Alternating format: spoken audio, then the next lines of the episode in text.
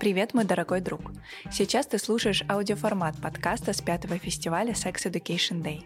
Этот подкаст мы записали в формате часового видео на YouTube, однако для более удобного прослушивания в дороге мы сделали для тебя еще и аудиоформат и разделили его на четыре выпуска – а если ты хочешь смотреть на нас приятной картинкой, то ты можешь набрать в поисковике YouTube Sex Education Day, и мы будем с тобой лицом к лицу. Ну а если тебе понравится этот подкаст, то поставь ему лайк и расскажи своим друзьям. Нам будет очень приятно. Желаю интересного прослушивания. Мы сегодня проговорили термин эм, привлекательность и влечение. Чем они отличаются в двух словах?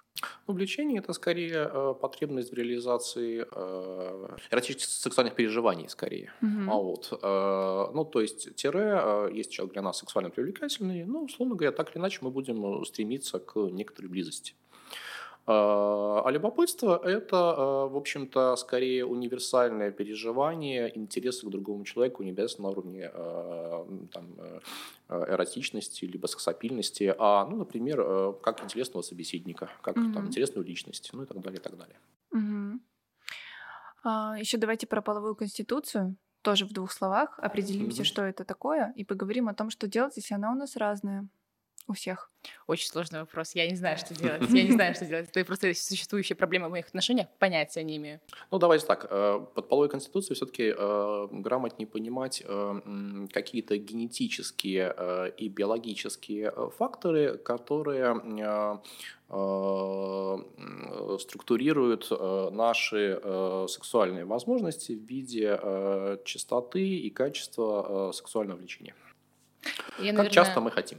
Я, наверное, полгода назад только услышала про этот термин и профессиональным языком не поняла, что он конкретно значит, а потом мне привели пример. Условно, кавказские национальности. Вот у них высокая половая конституция, как бы принято считать, потому что mm-hmm. эти горячие мужчины, постоянно нужны сексы, подавайте 100 штук в день, вот. А условно у европейцев, ну, как бы клишированно говорят, что, типа, да, не просто ленивые, но, типа, у них просто ниже э, половая конституция, и как бы им э, секс нужен реже. Вот. И э, это реально существующая проблема, просто я никогда не думала, что так сложится в моей жизни, но у меня, оказывается, очень низкая половая конституция. Или ты просто очень ленивая?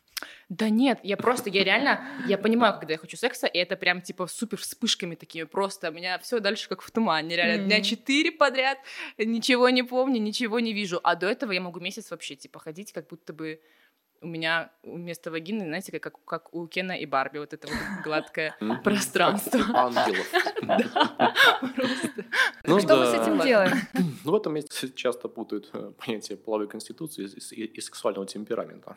По поводу вот как раз-таки кавказских э, лиц, у них скорее сексуальный темперамент просто довольно активный и богатый. Культура такая, яркая, очень активная, и у них очень много телесной близости, которая поддерживает эту яркость. Но половая конституция, на самом деле, тоже может быть очень разной. А, а вот что с этим делать? А, ну, два варианта. Либо договариваться, если это правда половая конституция, ну, то есть генетика, а, ну, работа организма, и по большому счету особо ничего с этим не, не сделаешь. Давайте а, пример. Как э, договориться? Вот что нужно говорить, чтобы договориться? Э, ну, например, э, там мне хочется два раза в неделю, а тебе, например, там, раз в месяц. Ну, значит, мы садимся и, в общем, про это разговариваем. Я говорю, слушай, ну, мне надо почаще. А вот, ты можешь почаще? Ой, вы мне вопрос задаете. Блин, ну хорошо, но, но я не могу почаще, условно. Ну, ты говоришь, э, ну, не то, что не могу, не хочу почаще. Да. По большому счету даже можешь. Э, ну, вопрос, вопрос желания. Ну, вообще... Да, вроде как через насилие, ну, вроде не очень хорошо. А, вот. И тогда мы договариваемся. Ну, например, э, я могу тогда предложить какие-то альтернативные формы там, э, да, сексуальной, там, ин, ин, интимной близости. Например, там, не половой акт, а какую-то альтернативу. Там, орально-генитальные контакты, там, петинг, ну, еще что-то. тебе такое? У тебя Какие-то формы сублимации могу предложить. А, вот. ну и серии. Ну ладно, ну пошли хотя бы тогда, не знаю, там на кизомбу сходим там, два раза в недельку. На кого? Вот, позажимаемся. Да? Ну, танцы такие социальные. А. Вот, очень интимные. Mm. Э, ну и так далее. Ну, то есть я буду предлагать варианты. И тогда, если уже в принципе вариантов других не остается, ну тогда, если ну, мне прям э, ну, совсем других вариантов нет, ну тогда, похоже, самоудовлетворение э, и грусть. Ну, мой план, если честно, мой план. Давай, раскрой секреты. А, даже, вот, например, я сейчас условно говорю, ориентировочная вспышка раз в месяц на 4 дня закрыть, закрыться дома на 4 дня и натрахаться на месяц вперед. вот такой планчик. А, отлично был бы план, если бы это были гомосексуальные отношения с партнершей, а вот с мужчиной не прокатит. Как У нас хорошо. слишком секс механизированный, поэтому э, так что вот тут есть нюансы. Хорошо, первый вариант мы договариваемся. Второй вариант есть? Второй вариант э, есть, как, как это, каждый имеет право налево. Mm. Ну, предлагать какие-то альтернативные формы отношений. Например, э, там, свободные отношения, либо полиаморные. Mm-hmm. Ну и так далее, и так далее. Благо, сейчас вариантов много. Окей. Okay. А нормально ли считать себя гетеросексуальным, но возбуждаться от гомосексуального порно? Я вообще, честно, я сама представитель ЛГБТ, э, и я вообще не понимаю, как можно возбуждаться, глядя на гомосексуальное порно. Это же ужас просто какой-то. Я как-то раз посмотрела лесбийское порно, я думаю, боже, во-первых, это не так, во-вторых, куда ты такие ногти суешь длинные? Реально, вот такие ногти прям туда, я думаю, ай, там же, господи, кошмар, там же можно отдать, да, я не знаю, это что-то другого этими ногтями дарыть, жесть, я больше не смотрела. Ужас. А гомосексуальное порно с мужчинами? Нет, не смотрела. Ну, тут как повезет. Есть очень красивое, а есть обычное. Мне кажется, лесбийское тоже очень по-разному бывает. Есть прям красивое, оно скорее эротическое. А вот, а вот, э, к сожалению, такие порнографические сцены, ну, правда, они слишком утрированы, какие-то искусственные. И, в общем, мужчины любят утрированность, поэтому скорее вот это больше для них, нежели для женщин. Так нормально ли это? Да, в общем, да, абсолютно.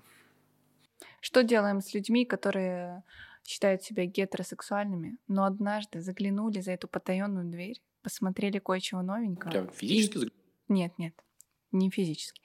И так упали в чувство вины, им кажется, что мир рухнул. Вот как, как им помочь? Что, что, что нужно делать, чтобы они поняли, так, что совсем, это нормально? совсем поняла вопрос. Ну вот гетеросексуальные люди, uh-huh. которые себя так на сто процентов считают, посмотрели гомосексуальное порно и упали в чувство вины. Им плохо теперь из-за этого, что они возбудились, предположительно, uh-huh. что им понравилось. Что мы можем посоветовать? С, э, сексуальное просвещение. Класс. Ну, на самом деле, э, ну, здесь вопрос, э, откуда это чувство вины, то есть с чем человек встречается в этом месте, с какими воспоминаниями, с каким опытом, да, который заставляет его, ну, этого стыдиться. Mm-hmm. Ну, то есть это, с другой стороны, требует некоторой глубины и некоторой осознанности для того, чтобы туда следовать. Но если ее не хватает, ну, самое простое, конечно, просто обратиться к какому-то специалисту, психологу, который просто поможет немножко как-то разгребсти всю эту кашу и чуть-чуть снизить интенсивность этих переживаний и, соответственно, освободить человека от этих моральных угрызений. Кстати, да. А, в каком случае паре, например, которая долго в отношениях, или неважно, любой паре, стоит обратиться к сексологу? В каком случае? Я думаю, что если у них э, возникает какой-то дискомфорт во взаимоотношениях, э, и в частности в сексуальных отношениях, э, которые они не в состоянии ну, какое-то время договориться, либо изменить в лучшую сторону, ну, я думаю, что на самом деле деле, чем раньше, тем лучше. Потому что с большего все равно это продукт э, ну, некоторых незнаний, отсутствия опыта, различных стереотипов. То есть то, что, условно говоря, можно просто услышать, э, принять в расчет как действие и быстренько это поправить. Э, и так с большего практически ну, каждая вторая пара к сожалению, приходит обычно уже на каких-то достаточно запущенных процессах и очень долгих сроках, когда действительно, ну, правда, приходится прикладывать много усилий уже для того, чтобы развернуть всю эту ситуацию, в том числе в силу просто накопленного негативного опыта из-за попыток mm-hmm. эту ситуацию решить самостоятельно. Mm-hmm. Давайте поговорим теперь о фантазиях, о сексуальных фантазиях, а конкретнее. Что же, если у нас есть некоторые фантазии, в которых нам самим себе стыдно признаться, Как поговорить о них с партнером? А что мне вообще с ними... Ну, подожди, у меня есть сексуальные фантазии, которые вообще не связаны никак с одним из моих партнеров. Бывших, нынешних... Ны... Ой, у меня один нынешний партнер. Это поздно. К слову пришло. Не пизда. Ничего, вырежу Не связаны, и говорить об этом с партнером ты не собираешься. Да нет, ну типа у меня есть там какие-то там что-то приколы. Я там, когда мне надо, их включила, когда не надо, выключила. Ну типа, мне кажется, они у всех есть какие-то такие, которые ты либо реализовываешь, либо не реализовываешь. Ну, и мне нет желания даже их реализовать. Ну, просто какие-то сюжеты внезапно, Мгм. короткометражки у меня рождаются в голове, и я такая, ну все. А если у меня есть какая-то идея с партнером, то я ее проговорю. А если она очень стыдная? Тебе самой так ощущается? Ну, смотри, можно чуть-чуть поднакидаться, можно не чуть-чуть, а потом сказать, типа, ох-ох, ничего не помню, если тебе отказали.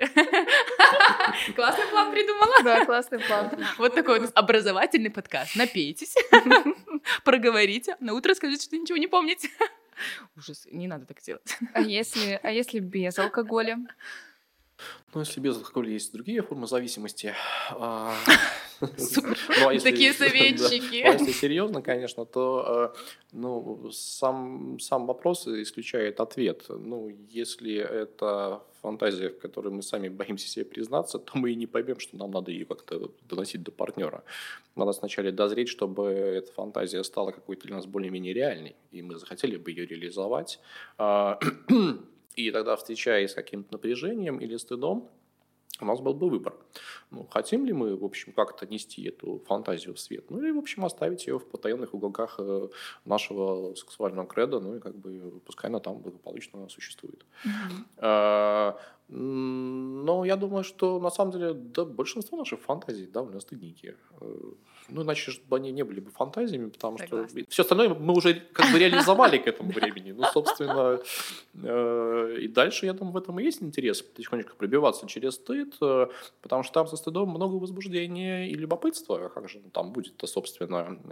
И, соответственно, чем сильнее возбуждение и любопытство, тем лучше мы справимся со стыдом, тем больше шанс того, что мы на каком-то этапе ошарашим партнера, который сам пьет в стыд и, и другие переживания, и уже он будет с этим как-то справляться.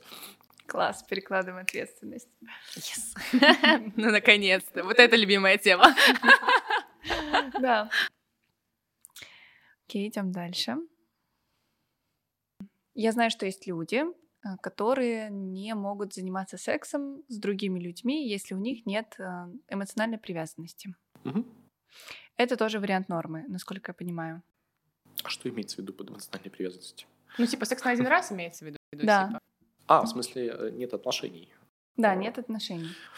А, Ну, секс на один раз это тоже отношения, просто краткосрочные очень.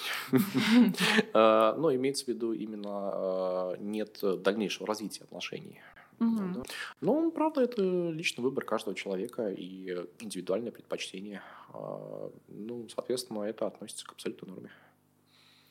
То есть эм, мы не можем сказать, какие факторы влияют на то, что одним людям а, легко вступать в отношения на одну ночь, а другим людям невозможно.